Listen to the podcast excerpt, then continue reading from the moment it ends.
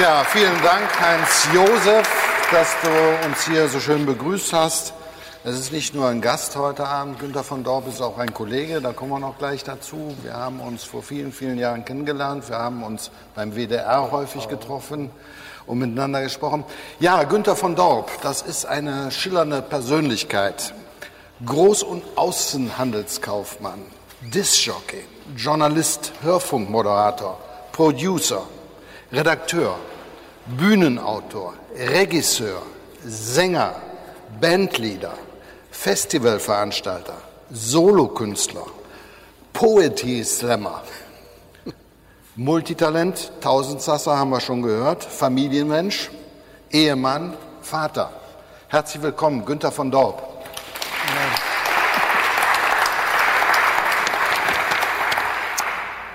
Was wir früher nicht durften auf dem Sender, nämlich äh, sich duzen, das dürfen wir heute auf jeden Fall. Wie Bitte war das nochmal? Äh, früher, äh, man durfte auf dem Sender alles, nur es wurde gesiezt. Ne? Grundsätzlich ja, weil äh, die Nähe, die zwischen den beiden Gesprächspartnern herrschte, konnte ja unter Umständen der Hörer oder Zuschauer, je nachdem welches Medium, nicht nachvollziehen.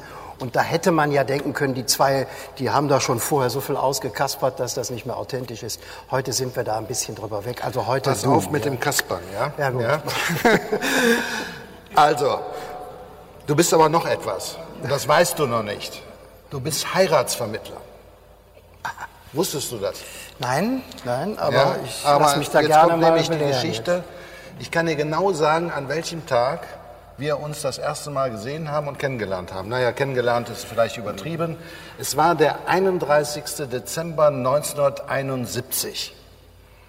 31. Dezember, das ist Silvester. Ja, es gab eine Party im P, legendären P12. Oh Übrigens gibt es am Freitag dort ein Treffen ja, mit Pflichttermin. alten, äh, ehemaligen P12ern.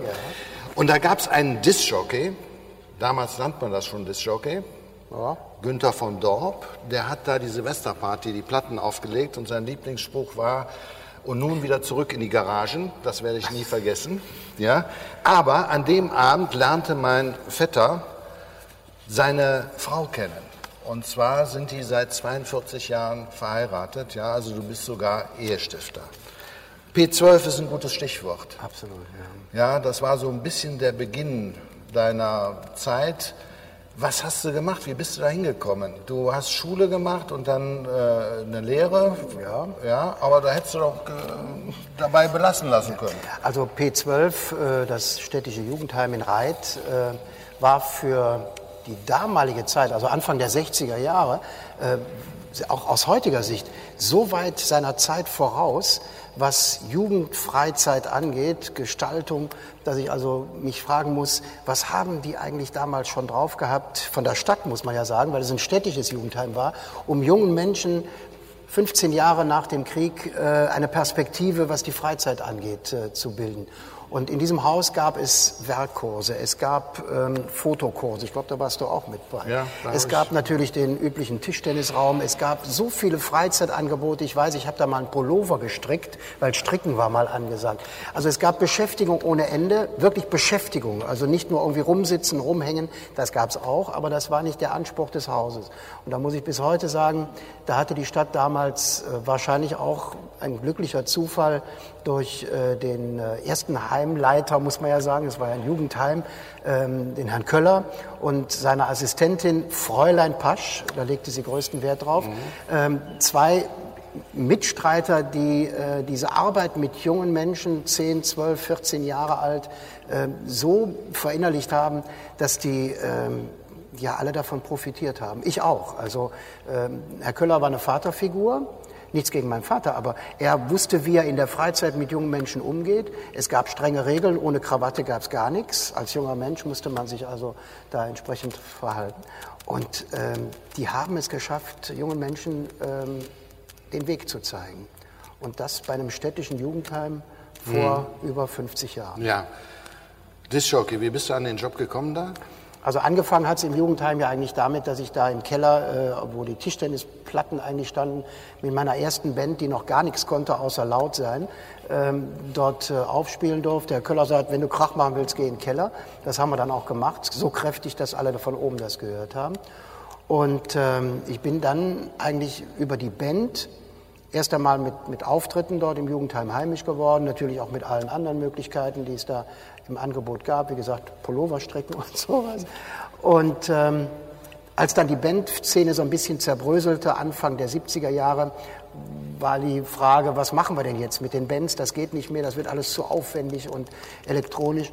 Hm, können wir nicht eine Diskothek anbieten für junge Leute? Dann kam der Köller auf mich zu und hat gesagt, du kannst das doch, das ist doch kein Problem für dich, mach das mal. Mhm. Ja, und ich habe das sofort aufgegriffen und habe dann dort mit meinen Schallplatten die ersten Discoabende gemacht. Äh, so ging das, ganz einfach. Tja, dann haben wir uns wieder getroffen ein paar Meter weiter gewissermaßen, ja, äh, am Atlantishaus an der Gracht. Mhm.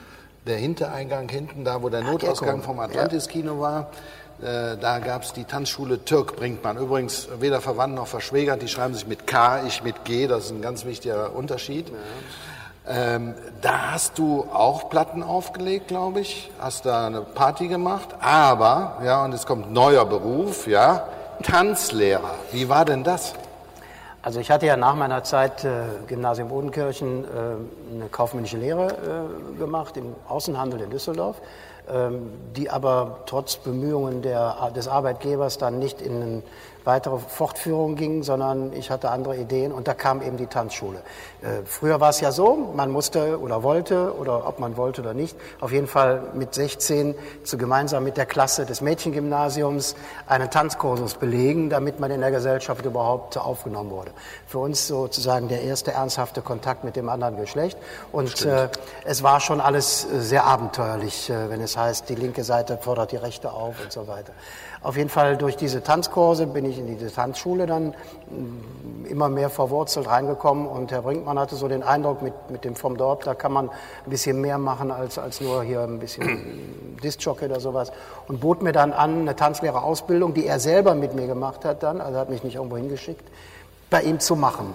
Das dauert ein halbes Jahr, anschließend meinte er, du bist jetzt fit, du kannst Kurse geben und äh, hat mich dann sofort losgelassen auf äh, Schüler und äh, Erwachsene mit Grundkursus und fortgeschrittenen Kursus. Man muss sich allerdings vorstellen, Kurse damals, äh, das waren also schon fast militärische Veranstaltungen, weil da waren 60 Ehepaare in einem Kursus, 120 Personen. Das ging nur nach der Regel, wir bauen drei Reihen und die bauen sich sauber auf. Füße konnte ich gar keine sehen, aber ich wusste sofort, wenn da oben aus der Reihe einer mit dem Kopf weiter nach hinten ist, dann war mit den Füßen irgendwas nicht in Ordnung. Und so konnte man dann auch mit 120 Leuten Tanzkurse geben. Ja. Er sagte immer, und auch die Schülerinnen und Schüler, die ich hatte, die Ehepaare, in meinen Kursen lernt man nicht unbedingt so viel wie bei Herrn Brinkmann, aber die sind viel lustiger. Also ich weiß nicht, ob es ein Kompliment ich. war. Aber das war ja ein Familienunternehmen. Ich habe mich gestern mit mhm. einem unterhalten, wo ich gesagt habe, ich treffe morgen Günther ja. von Dorp und damals, wisst ihr noch, Dirk Brinkmann, ja. Da sagte mir, ja, der Bruder hat an, vorne angesessen, ja, und hat die Kasse äh, gemacht sozusagen. Ja, also Brinkmann war jemand, der sehr schnell junge Leute natürlich um sich scharte, weil das auch ein tolles, äh, äh, toller Rahmen war, um sich zu betätigen. Als ich dann eingestiegen bin in, in, in die Tanzschule, auch als, als Tanzlehrer und Veranstaltungsleiter, habe ich mir natürlich Ideen einfallen lassen, was kann man aus so einer Tanzschule noch machen. Dann haben wir Filmabende mhm. organisiert mit der Stadtbildstelle und haben dann die ganze Tanzschule zu einem Kino umgebaut. Meine Mutter hat Laken genäht, damit die Leinwand groß genug wurde. Und wir haben dann dort tatsächlich äh, alte Westernfilme und sowas gezeigt, rappelvoll, ja. ähm, einfach um, um was Neues auszuprobieren. Da gab es auch diese Modenschauen dann? Da gab es auch schon erste Modenschauen, wobei das Thema kam dann danach.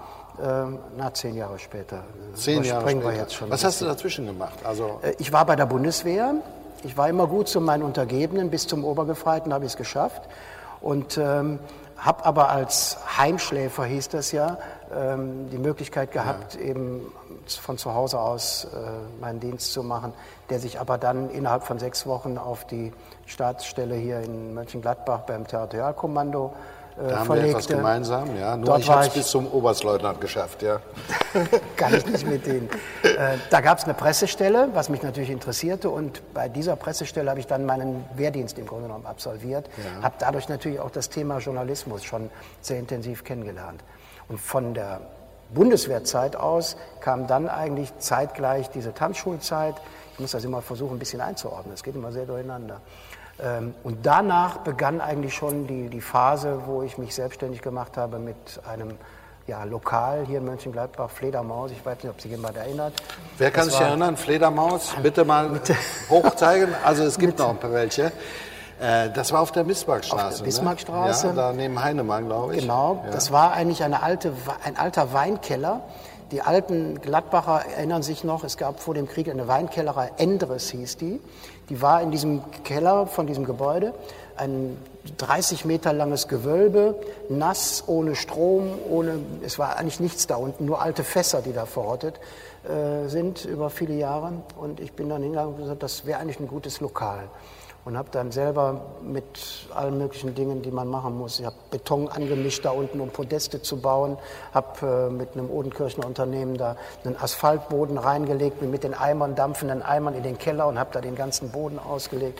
Ähm, ja, es hat Spaß gemacht, war viel Arbeit, aber dann konnte es losgehen. Ja, zehn Jahre hast du das gemacht. Zehn Jahre.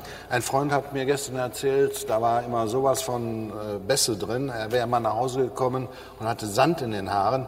Da muss sogar so viel Bass drin gewesen sein, dass leicht äh, gebröckelt alte, hat. Sozusagen. alte Das Gewölbe hat da Gewölbe schon aus, aus, ein bisschen was abgegeben hat. Absolut, ja. Ja, nach zehn Jahren war für mich so, so diese Spielwiese, die ich mir da aufgebaut habe, äh, eigentlich abgehakt. Ähm, ich wollte ja keine Kneipe haben, das war nur um, um Mittel zum Zweck, damit ich diese Ideen machen konnte. Aber du hast viele Veranstaltungen da auch gemacht. Das war eigentlich der Ausgangspunkt. Ich wollte Veranstaltungen dort machen, habe Bands eingeladen.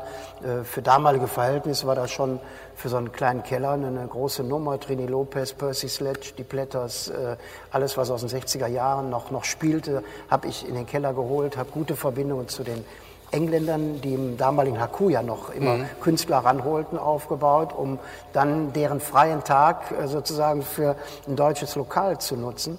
Manche Bands, die kamen an, wussten gar nicht, dass das kein Soldatenclub ist, diese Fledermaus, sondern dass das ein normales Lokal war. Waren ganz überrascht, dass da nicht die ganzen Bierdosen durch die Gegend flogen äh, und äh, wunderten sich auf einmal. Dass auch die Militärpolizei nicht da war. ja, alles, alles war gut und äh, fragten dann immer, ob sie auch noch mal wiederkommen dürften. Also das war immer ein sehr, sehr persönlicher Kontakt mit diesen ganzen Bands. Toll gelaufen. Aber nach zehn Jahren, wie gesagt, war das durch. Wir haben dann Klassikabende mit dem WDR schon gemacht, in der Disco, fand ich ganz spannend, Klavier spielen und an der Theke sitzen.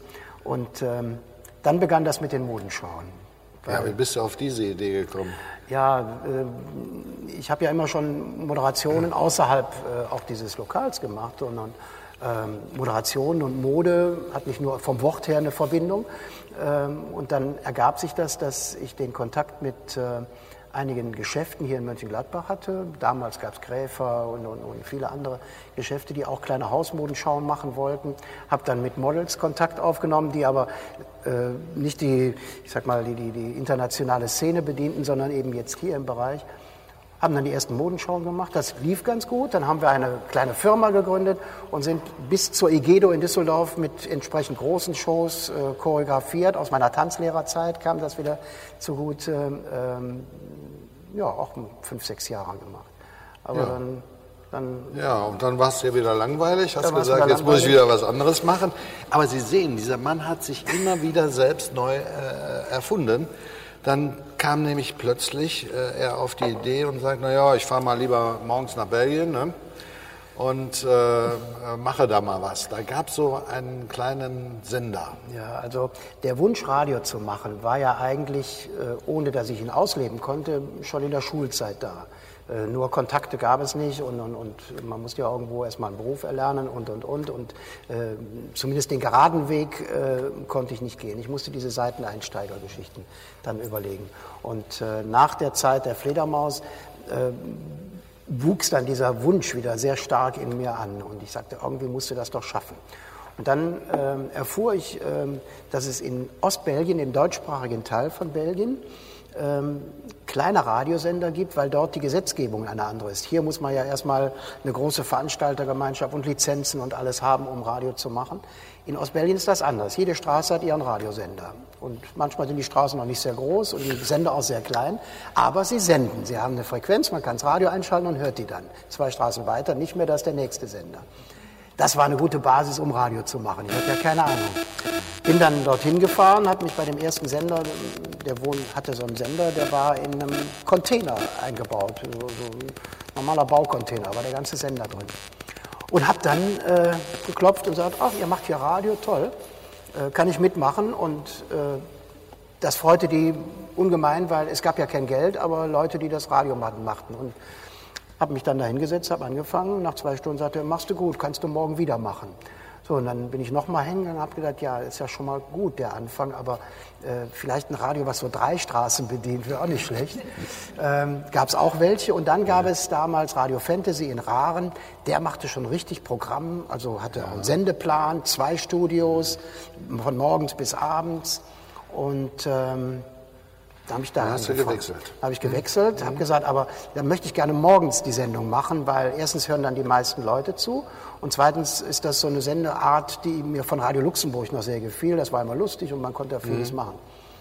Ja, können wir mal probieren, meinte er. Äh, aber dann musst du jeden Morgen hier um 6 Uhr Sendung machen in Ostbelgien. Und ich sage Ihnen, ja, das ist sowas von schwierig, morgens um vier aufzustehen, ja, um dann im Sender zu sein, ja, um dann auch auf dem Punkt wieder mit der äh, Spreche da zu ja. sein. Aber es gab auch kein Geld dafür, ne? Nein, also just for fun im wahrsten mhm. Sinne des Wortes. Das heißt, bei Wind und Wetter, ich habe das ein Ach, halbes jetzt Jahr... Jetzt weiß, wie dein Bandname der entstanden Bandname, ist. Just, ja, for, just fun. for Fun. Äh, nach, aus Belgien die Himmelsleiter rauf und dann morgens um 6 Uhr losgelegt. Ähm, es gab kein Geld, aber um in dieser Zeit auch, auch finanziell nicht, nicht auf andere angewiesen zu sein, habe ich dann gesehen, die, die, die machen ja Werbung für Bäckereien, für einen Optiker, für Geschäfte und, und, und. Und dann habe ich gesagt, wie kommt ihr denn an diese Werbung? Ja, die müssen wir ranholen. Dann habe ich gesagt, ja, machen wir mal. Dann bin ich selber auf die Suche nach äh, äh, Werbeträgern gegangen und die Spots, die dann produziert wurden, habe ich dann selber produziert. Und das war sozusagen die Einnahmequelle für die Arbeit beim Rundfunk. Das hat dann nach einem halben Jahr so gut funktioniert, dass ich gesehen habe, da gibt es auch noch einen Sender, und zwar den öffentlich-rechtlichen Rundfunk aus Belgien, den belgischen Rundfunk, BRF. Und zum Glück war der damalige Chefredakteur, was deutsche Mitarbeiter angeht, sehr offen. Er hatte da eine sehr um, europäische Einstellung, was nicht immer was in Ostbelgien der Fall ist. ist. Mhm. Man muss mir die Geschichte sehen, dann kann man das auch verstehen. Mhm. Äh, also wenn da die Preußen kamen, dann wurde da erstmal die Türe zugemacht. Und wenn dann einer auch noch arbeiten wollte da, dann war das gerade im journalistischen Bereich gar nicht so gern gesehen. Aber Peter Thomas, der dann später auch im Europaparlament als Pressesprecher gearbeitet hat, hat mir da die Tür aufgemacht. Und ähm, er hat gesagt, doch, was du machst, ist anständig. Ich glaube, wir können, können sowas brauchen. Und bin dann innerhalb von einem halben Jahr in die Magazinredaktion gekommen und äh, ja, dann war der Weg eigentlich zum WDR eigentlich nur noch eine logische Folgerung daraus. Weil der WDR diesem belgischen Sender Produktionshilfe ja. gab, also manche Dinge ausgeliehen wurden beim WDR. Das war klar, der, der belgische Rundfunk mit allem, was er als, als Sender produzieren wollte oder musste, konnte er nicht aus eigener Kraft machen. Er brauchte Hilfe vom mhm. saarländischen Rundfunk, mhm. Südwestfunk, WDR. Und durch diese Kontakte waren dann entsprechend auch Leute auf mich aufmerksam, ich auf die aufmerksam geworden und auf einmal hing ich dann in der Nachtschiene bei WDR 2 und hatte dann eine Zeit lang, da kam ja dann Radio 90.1 noch dazu. Ja, da müssen wir jetzt mal okay. irgendwo, äh, müssen wir jetzt mal ein bisschen Struktur reinbringen. Okay. Das war, äh, wann war das so, um 1990 rum? Ja, ich glaube, Anfang der 90er ist Radio 90.1 auf äh, Sendung gegangen. Ja, dann hast du einen Gewissenskonflikt gehabt, so ein bisschen, ne? Ja, kann man das so sagen? Ja, nicht nur ein Gewissenskonflikt, das war ein Zeitkonflikt, weil morgens um 6 Uhr Frühsendung Radio 90.1 um 10 Uhr Magazinsendung in Eupen beim Belgischen Rundfunk und nachts ab Mitternacht dann die Nachtsendung beim WDR. Wann hast du geschlafen? Ja, dazwischen. ja, das, das ging eine Zeit lang gut, aber irgendwann war das, war das einfach nicht mehr in Ordnung. Ja. Und als dann äh, die Frage an mich herangetragen wurde, bei Radio 90.1 ähm, den, Redaktions-, den Posten des Chefredakteurs zu übernehmen, bin ich zu meinem sozusagen meinem freien Arbeitgeber in Köln gegangen, habe gesagt, so jetzt mal ein ganz intimes Gespräch. Aber das war auch ein Mentor von dir. Das, Absolut. So, das kann man so sagen. Ja. Äh, du kannst ruhig den Namen nennen. Ja, Buddha Krämer. Buddha Krämer, Krämer kennt vielleicht jeder noch von früher vom WDR. Äh, das Adolf Buddha Krämer, ein, ja, ein Musikredakteur. Ja. Mhm. Und wenn man heute mal ähm, zufällig bei Simultanübersetzungen von internationalen Konferenzen jemanden hört, der also skandinavische Sprachen simultan übersetzen kann, dann garantiere ich fast, das ist Buddha Krämer. Das ist der Einzige, der das fast in ganz Deutschland kann. Mhm. Sämtliche äh, skandinavischen Sprachen simultan übersetzen. Und den holt man natürlich, wenn es darum geht, irgendwas aus äh, Stockholm oder Helsinki oder äh, aus den Ländern zu übersetzen, wenn dort Reden gehalten werden. Und er hat mir eigentlich das Tor aufgemacht dort. Aber dann hat er auch gesagt, also das musst du wissen, hier kannst du vieles machen, aber nichts Sicheres. In Mönchengladbach hast du natürlich dann einen sicheren Posten. Ich habe mich dann für den unsicheren Posten entschieden, ähm, weil mir der sicherer erschien im Sinne von, du kannst auch noch andere Dinge machen. Und ich ja. wusste ja, die Halbwertzeit bei dem, was ich mache, ist relativ kurz. Aber das, was du gemacht hast, hatte immer äh, Sinn und Verstand. Ja, äh, ich äh, glaube, ich schätze dich so ein, ja, dass du, wenn du ein Ding beginnst, es auch äh, richtig zu Ende bringst. Ähm, der WDR, da müssen wir jetzt mal kurz mal äh, drüber sprechen, weil wir haben beide eine Leidenschaft sozusagen. Äh, Sie wissen ja vielleicht, ich bin auch Journalist, ja, bin gelernter Zeitungsredakteur, bin durch einen glücklichen Zufall zum Hörfunk gekommen und habe später auch Fernsehen gemacht. Ich habe also alle drei äh, Sparten und Medien, Medien ja. mitgemacht. Aber für mich und auch für dich, glaube ich, ja. ist Radio einfach das schönste Medium. Absolut. Warum eigentlich? Es ist so spontan und auch so wenig, äh, ja, es, ist, es hat kein Glamour. Es ist journalistische Arbeit, die eins zu eins mit demjenigen, der es hört, äh, absolviert wird und abgeliefert wird. Ich muss mir oder ich darf mir eigentlich als, als guter Hörfunkjournalist gar keinen Text ausdenken, den ich erst aufschreibe, weil dann bin ich nicht mehr mit dem Hörer eins und eins. Ich muss in der Stimmung, in der der Hörer mich hört, selber auch sein. Und dann kann ich moderieren, ansonsten bin ich ein Ansager. Aber das ist heute nicht mehr so. Leider ne? nicht mehr. Ja, man ja. merkt auch förmlich, dass die Texte vorgeschrieben sind. Es wird alles so ja zu Papier gebracht oder in den Computer geschrieben, ins Laptop, dass man, wenn man glaubt, der hatte aber jetzt einen tollen spontanen Einfall, der ist schon eine Stunde vorher gewesen und wird dann abgeliefert und es ist eigentlich nichts mehr. Ich sage das fast schon mit, mit, ja, mit, ja. mit einer, ähm, ja, einer, einer bösen Traurigkeit, nichts mehr davon übrig geblieben. Ich glaube, früher, also früher war nicht alles besser, es war anders, ja. ähm, hat man auch Fehler eher verziehen, ja, als in der heutigen Zeit, wo alles doch ziemlich schnell hochgehangen wird, auch durch die sozialen Medien und so weiter. Äh, da ist die Gefahr, dass man irgendwo vielleicht mal den Ton nicht richtig trifft. Aber wo ist Doch. der Fehler, wenn ich, wenn ich im Hörfunk über eine Sache, die ich äh, berichten muss oder ähm, auch wenn es Unterhaltung ist, wenn ich das einem Hörer vermitteln darf, das ist erstmal ein Geschenk, dass jemand mir zuhört. Denn der, der Job des Moderators ist nicht zu reden, sondern zuzuhören eigentlich. Äh, verwechselt man schon mal. Und wenn ich aber die Aufgabe habe und das Geschenk, dass mir jemand zuhört, während ich meine Arbeit mache, dann muss ich erstmal Respekt vor demjenigen haben und der verzeiht mir alles, wenn es ehrlich ist. Ich darf mich versprechen. Ich darf auch mal sagen, nee, das, das war jetzt doch anders. Das nimmt er mir alles ab, solange er das Gefühl hat, der Mann ist ehrlich mhm. und er sagt das, was er selber auch vertritt und redet nicht nach oder liest ab oder ja, will mich im Grunde genommen nur ähm, verarschen. Mhm. Und solange das der Fall ist, solange ist das journalistische Arbeit, die sich hören lassen kann, im besten Sinne des Wortes. Alles andere, was heute zum Teil verschnibbelt in den Interviews noch rüberkommt, ist für mich nicht mehr der Anspruch, mit dem wir sicherlich mhm. viele, viele okay. Jahre in die Arbeit gegangen sind. Äh, früher war auch vieles äh, mehr live. Ähm, alles. Äh, praktisch, es gab ja, Beiträge. Ja, es gab gebaute alles. Beiträge, die dann eingespielt wurden, ja, aber ähm, wenn wir uns unterhalten haben, du in Köln, ja, ich in Düsseldorf, ich war wahrscheinlich von irgendeiner Katastrophe wieder ja. äh, zu berichten hatte, dann äh, warst du mein Moderator im, äh, auf dem Sender und äh, ja, du hast vollkommen recht, wir haben ehrfürchtig da manchmal morgens gesessen im Morgenmagazin und haben gesagt, uns hören gerade eine Million Menschen zu. Ja. Das durften wir uns dann auch nicht so ganz ja. vorstellen. Wobei ich immer bei dieser Million oder dieser Masse, die man sich auch gar nicht vorstellen kann, natürlich kann man sich eine Million vorstellen, ich habe mir immer vorgestellt, da hört einer zu. Ein einziger, der hört mir jetzt zu, egal wo er ist, im Auto, zu Hause, beim Rasieren oder, oder beim Frühstück oder egal wo. Ein einziger. Und mit dem rede ich jetzt. Wer war das bei dir? Äh, ich habe keine Person vor Augen gehabt. Ich, hab eine, hab mir, ich spreche mit einer Person. Das kann ja jung, alt, Mann, Frau sein. Und in dem Moment rede ich anders, als wenn ich mich vor eine große Menge begebe und sage, jetzt kommt die große Rede. Und ich glaube, das ist der Unterschied in der, in der Art, in der Anmutung, wie, wie Radio dann rüberkommt. Moderieren, befragen, Interviewer zu sein äh, von Prominenten. Du hast viele Prominenten in, in deinen Sendungen gehabt. Ähm, äh, ist das besonders schwierig? Ist das äh, sehr anspruchsvoll? Wie bereitest du dich vor? Liest du erstmal die Vita dreimal durch oder äh, äh, überlegst du, wie, wie knackst du den, ja? Und wie umschiffst du vielleicht das eine oder andere Fettnäpfchen, wo man weiß, darauf reagiert er sauer? Also man sollte schon wissen, mit wem man redet. Also das gehört zum Rüstzeug, zum Arbeitszeug, dass man sich über einen Menschen, der sich auch wiederum Zeit nimmt, mit mir zu reden, dass man sich informiert, wer ist denn das, was hat er gemacht und, und was hat er gesagt zu gewissen Themen, welche Meinung hat er, welchen Lebensweg ist er gegangen.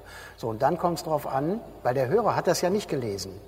Jetzt nicht ihm das nochmal abzufragen, das ist zu viel Aufwand, das kann man sich zu Hause auch ablesen. Nein, hinter dem, was ich jetzt über den Menschen erfahren habe, etwas mehr rauszubekommen. Warum hat er das so gemacht? Und warum hat er das andere gelassen? Oder warum ist ihm das verwehrt worden? Und dann kommt viel mehr rüber, als wenn ich die Fakten durchdekliniere mit ihm. Und dann entstehen spannende Gespräche, weil ich weiß ja gar nicht, was er aus den Fakten macht, die ich ihm nochmal ins Gedächtnis rufe und sage, warum bist du denn damals nicht drauf zugegangen? Warum hast du das nicht gemacht? So, und dann, dann kommt auf einmal was. Ja. Kannst du dich an so ein spannendes Gespräch erinnern? Also es gab was sich beeindruckt hat auch. Also es gab Künstler, bei denen ich dachte, oh Gott, das wird so was Langweiliges, weil bis dass ich den runterbreche auf ein Gespräch, ist die Zeit um, die ich habe. Mhm. Und dann liefert der nur Statements ab. Mhm. Und dann entpuppt sich dann plötzlich jemand als, als, als Mensch mit, mit ganz persönlichen Äußerungen über sein Leben, über, über Geschichten mit seinen Eltern. Ähm, ich habe Sendungen gehabt, wo, wo äh, Gäste äh, in, in, Tränen, weil sie auf einmal nachgedacht haben, was, was in ihrem Leben passiert ist, äh, ausgebrochen. Sie haben gesagt, ähm, das war jetzt hart für mich. Aber er sagt dann trotzdem Danke und sagt nicht, du führst mich vor. Im Gegenteil, das Gespräch war eins zu eins. Oder es gibt andere Gesprächspartner. Äh, ich hatte mal die schöne Aufgabe in Köln, äh, wo die Kirche natürlich auch im WDR immer wieder mal zu Hause ist, ähm, mit einem Würdenträger zu sprechen über ihn, also nicht über eine Sache, sondern über ihn. Und ich hatte auch keine Vorbereitung mit ihm und ähm, habe das Gespräch mehr oder weniger damit begonnen zu fragen, jetzt sagen Sie doch mal ganz im Ernst, wann haben Sie heute Morgen oder gestern letzte Mal gesündigt? Boah, das Gespräch ging für ihn in, in, eine vollkommen andere ja. Richtung. Er hatte gedacht, er könnte jetzt so. Ähm, und dann hat er ein bisschen erzählt so und ich sage, und äh, wie gehen Sie damit um? Und, und wir liefen auf einmal in, in ein Gespräch rein, was er weder erwartet hat, was er aber auch nicht abgelehnt hat, was aber für den Hörer über den Menschen, den es da ging, viel interessanter war, als zu fragen, wann haben Sie mit dem Papst gesprochen und wann haben Sie vielleicht dies und das und jenes gemacht. Und das finde ich eben das Spannende, was im Hörfunk noch besser funktioniert als im Fernsehen, ja. weil da kommen die Kameras und, und fischen. Oder auch besser als in der Zeitung, weil die wird ja reproduziert aus dem Gespräch, also ist nicht so hautnah. Also mein Eindruck ist, bei manchen Prominenten oder bekannten Persönlichkeiten, die wir im Fernsehen sehen, ja, die man dann aber live irgendwo vor Ort äh, in einem Interview erlebt, persönlich erlebt, ja, hm. dass das ein völliger Unterschied ist. Ja. Ist dir das auch aufgefallen, dass manche Prominente sind, die im Fernsehen ganz anderes wirken, als wenn sie wirklich hautnah vor dir stehen? Also es gibt Politiker, die kannst du fragen, was du willst. Die Antworten hat er vorher schon. Ja, also mhm. es hat gar keinen Sinn, eine Frage zu stellen, die eine gezielte Antwort erwartet, weil er will was loswerden und äh, dann redet er erstmal. Und dann ist es äh, eigentlich nur noch die Aufgabe, ihn so zu bremsen oder aber auch klar zu sagen, es wäre schön, wenn wir jetzt mal auf die Frage kommen. Und ihm dann auch zu sagen, also das Gespräch führen wir gerne, aber nur, wenn wir uns wirklich unterhalten und nicht, wenn ich abfrage, was Sie sagen wollten, weil dann brauche ich meinen Job nicht machen. Und solche Gespräche gab es auch. Und, und, ohne Namen zu nennen, aber äh, das ist dann die Aufgabe, an, an die Menschen so mhm. ranzugehen und ranzukommen. Es gibt hier eine irre Reihe von, äh, von Leuten, die du getroffen hast, mit denen du Gespräche geführt hast. Ähm, ähm, die Aufzählung ist fast unendlich, ja.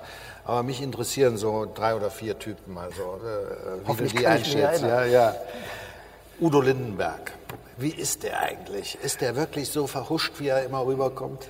Also dass der ein bisschen neben der Spur ist. Ich glaube, das gehört bei ihm zu den, zu den Genen. Aber ich hatte das, das Glück, mit ihm A, ein Interview zu führen, also nicht nur im Radio, sondern auch auf einer Bühne.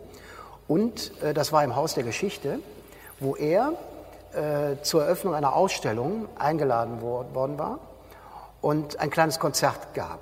Ganz unkompliziert äh, und ohne großen Aufwand. Und äh, wir saßen dann ja vor dem Gespräch kurz zusammen und da legt er eigentlich alles das ab, die ganzen Attitüden ab, die man eigentlich bei ihm als gesetzt ansieht. Also dieses das war alles weg. Er redet ganz normal in ganzen Sätzen und ging auch auf alles ein. Und auf der Bühne selber im Gespräch hat er eigentlich nichts mehr von, von diesen ja, Sprüchen, die eigentlich hinter dem stehen, was, was er mhm. sagen will, äh, rausgelassen. Für mich ist er authentisch, obwohl er eine Rolle spielt. Und diese Gratwanderung, die schafft er. Äh, wer ihn nur an seinen Sprüchen abklopft, erkennt nicht, wer dahinter steckt. Man muss eigentlich seine Sprüche auf das runterbrechen, was, er, was er wirklich meint. Und er hat eine klare Meinung, eine sehr klare Meinung. Und ähm, er hat bei diesem Konzert mit, mit einem Kinderchor dort äh, gearbeitet und, und äh, alles ohne sich selber dort zu produzieren. Und das zeigt mir, dass er das ja, längst nicht mehr braucht. Okay. Ich lese hier Paul McCartney. Ich meine, das muss doch was gewesen sein aus unserer Zeit, wo die Beatles doch hoch und ja. runter gespielt wurden. Also bei ihm etwas zu entlocken, schafft man nicht in einem, in einem Radiointerview. Äh, dazu ist er auch zu sehr darauf gemünzt zu sagen, ich habe jetzt entweder eine Tournee oder einen Auftritt, da kommt nichts. Das war eine Pressekonferenz in Köln, an die ich mich sehr genau erinnere. Und äh, wir saßen dort in der ersten Reihe und, und äh, was mir am meisten auffiel, er saß die ganze Zeit eigentlich so und hat brav geantwortet, sehr freundlich, immer angeschaut, mit wem er sozusagen Rede und Antwort gab. Und in einem Moment, um etwas zu erklären, hob er mal kurz so seine Hand, um, um die Geste zu machen. Das Blitzlichtgewitter in dem Moment, weil die Fotografen alle sahen, das ist jetzt mal eine Geste. Es war, boah. Und er merkte auf einmal, was er damit ausgelöst hat und fing unheimlich an zu lachen, weil er merkte, das Ganze geht eigentlich nur darum, ein tolles Foto zu bekommen. Mhm. Und hat dann gesagt, also ist gut jetzt, wenn ihr wollt, mache ich das nochmal. Ja, gut. Ja, äh, es gab auch bei den Moderationen ähm, ernste Momente. Äh, ja. Wir wissen alle, wo wir am 11. September 2001 waren. Äh, das ist so einer dieser Tage, die man nie vergessen wird. Ähm, du saßt äh, am Nachmittag um 15 Uhr im Studio in Köln und moderiertest äh, die Sendung zwischen Rhein und Weser. Ja. Jo. Als du in den Sender kamst, ja. äh, da kamen ja die ersten Bilder. Es war so ja. am späten Vormittag kamen die ersten ja. Bilder bei uns an. Ja. Ja, es war ähm, der Übergang. Manfred Erdenberger hatte vor mir das Mittagsmagazin. Ich hatte anschließend zwischen Rhein und Weser. Und der übliche Übergang ist eigentlich der, dass man sich so, wenn er seine letzte Ansage gemacht hat, geht er über den Flur aus dem Studio in, in die Redaktion und ich komme und wir begegnen uns auf dem Flur, machen ein, zwei Sprüche und dann geht es weiter. Und er kam mir entgegen um fünf vor drei und sagte nur, da ist jetzt irgendwas passiert in New York, irgendwie ein Flugzeug da in ein Hochhaus, irgendwie musst du mal gucken, es kann sein, dass in deiner Sendung gleich ein paar Änderungen kommen. Ich habe das schon mal äh, als Meldung gehabt noch, aber es wird wohl gleich noch ein bisschen mehr kommen. Also kommt immer mal vor, erstmal einen Ball flach halten. Bin dann weitergegangen und sah aber schon, dass so am Desk, das ist der Bereich, in dem also alle Meldungen mit den Redakteuren zusammenlaufen, entschieden wird, was machen wir davon, wie machen wir es, schon relativ viel Hektik war. Und mein Redakteur kam auch zu mir und sagte, ich glaube, da müssen wir gleich ein bisschen umstricken. Äh, wir kriegen hier immer mehr Meldungen aus Amerika, aus New York, da ist irgendwas passiert äh, mit den Twin Towers. Dann wurden zwei mm, Fernsehapparate ins, ins Sendestudio bei mir in, in den Raum reingeschoben. Und äh, ein Redakteur wurde mir an die Seite gestellt, der alle Nachrichten, die jetzt kamen, sozusagen ausgedruckt reinbrachte, damit ich das sortieren konnte. Und hinter der Scheibe war dann der Redakteur, der dann auch sagte, also wir bleiben da jetzt am Ball, du guckst auch, was passiert und musst möglicherweise über die Fernsehbilder live kommentieren, was du da siehst, ohne zu wissen, was dahinter steckt, weil das war ja für jeden, der das dann erstmal sah, gar nicht so einfach, das einzuordnen. Und ähm, dann haben wir versucht, eine Schalte zu bekommen zu Horst Kleuser und zu Thomas Nehls. Der eine war in Washington, der andere war in New York. Ähm, aber die waren natürlich auch nicht so nah dran, dass die schon selber berichten konnten, was sie sahen, sondern die mussten sich wiederum auf die Medien, die sie sahen. Es war alles sehr, sehr verworren. Und in dieser Phase, äh, das war die erste halbe, dreiviertel Stunde, also bis Viertel vor vier etwa, in dieser Phase habe ich gespürt, äh, meine einzige Aufgabe, die ich jetzt hier habe, ist nicht über das, was gesichert ist, hinaus irgendetwas zu sagen. Nur das, was du siehst, ich sehe, da fliegt ein Flugzeug rein, da fliegt auch noch eins rein, dann kamen die Bilder aus Washington, und den Ball so flach zu halten, dass nicht aus dieser vollkommen unplanbaren Situation Dinge entstehen, die nachher eskalieren und nicht mehr einzufangen sind. Und als dann das erste Gespräch mit äh, Horst Kleuser kam äh, und er live berichtete, er sah dann wirklich, was vor ihm passierte. Er stand auf dem Balkon und konnte das also mitverfolgen. Ähm, ihm blieb die Stimme weg. Ich musste ihn sozusagen wieder auffangen, weil ich aus der Distanz heraus etwas mehr Standing in dem Moment hatte als er. Er, brach in Tränen aus bei dieser, er sagte, was, was ist hier passiert? Ich, ich, ich kann es nicht mehr einordnen ich und, und mir fehlt Momente. es einfach nicht mehr. Es gibt diese Momente, äh, ja. Entschuldige, aber ich, ich, ich krieg's jetzt nicht mehr weiter. Mhm. Und dann habe ich gesagt, ist alles gut, wir haben jetzt verstanden, was passiert ist, werden dranbleiben und so weiter. Dann kam Thomas Nehls, dann ging es um, ums Pentagon, dann ging es um, um das nächste Flugzeug und, und, und. Alle waren irgendwo mit der Situation insofern überfordert, dass sie gesicherte Nachrichten liefern konnten. Das ging einfach nicht. Und meine Aufgabe war es, Ball flach halten, unten bleiben. Und ich sah immer nur meine Redakteure hinter der Scheibe mit diesen beschwichtigenden Gesten zu sagen, also alles gut. Es war eine herzhafte äh, Zeit, in, also man musste wirklich gucken, dass man die Nerven behielt, aber äh, für mich war das so dramatisch und so tragisch, wie diese Stunden waren, das ist der Job. Und das ist die Aufgabe. Und, äh, Man würde sich wünschen, dass in heutigen Zeiten das auch mal so gesehen würde, dass mancher Journalist einfach sagt, ich berichte nur das, was ich wirklich gesichert ja, äh, weiß und, und äh, recherchiert habe. Aber das ja. ist ja in der heutigen Zeit, in unserer schnelllebigen Zeit, ja. wo jeder miteinander konkurriert, ähm, einfach nicht möglich. Lass uns bitte hier so einen kleinen Strich machen, ja, mhm. weil äh, ich muss diesen Leuten noch irgendwie äh, erzählen.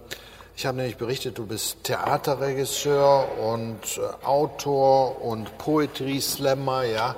Sag mal, was ist das eigentlich? Was machst du eigentlich nicht? Also, Bühnenautor. Du hast zwei Bücher geschrieben, Drehbücher? Zwei Drehbücher, ja. Erzähl mal bitte. Ja. Ja, also Theater äh, gehörte ja auch von klein an dazu. Das war damals Puppen, Kasperltheater. Im Kindergarten schon, das fand ich toll, da so eine Bühne. Ähm, und habe dann auch zu Weihnachten mein erstes Kasperle-Theater geschenkt bekommen von der Verwandtschaft.